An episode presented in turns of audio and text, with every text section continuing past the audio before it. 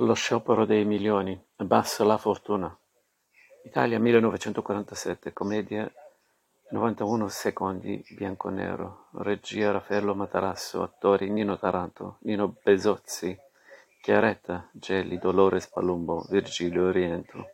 Per recuperare i milioni vinti alla Sissal, il vecchio Totocalcio, e per una serie di equivoci incamerati dall'amante l'impiegato di un bancolotto riesce a ottenere un'insperata scrittura a teatro, tiepida commedia degli equivoci, girata da Raffaello Matarazzo dopo una trasferta di tre anni in Spagna. Hanno collaborato alla sceneggiatura Mario Monicelli e Steno.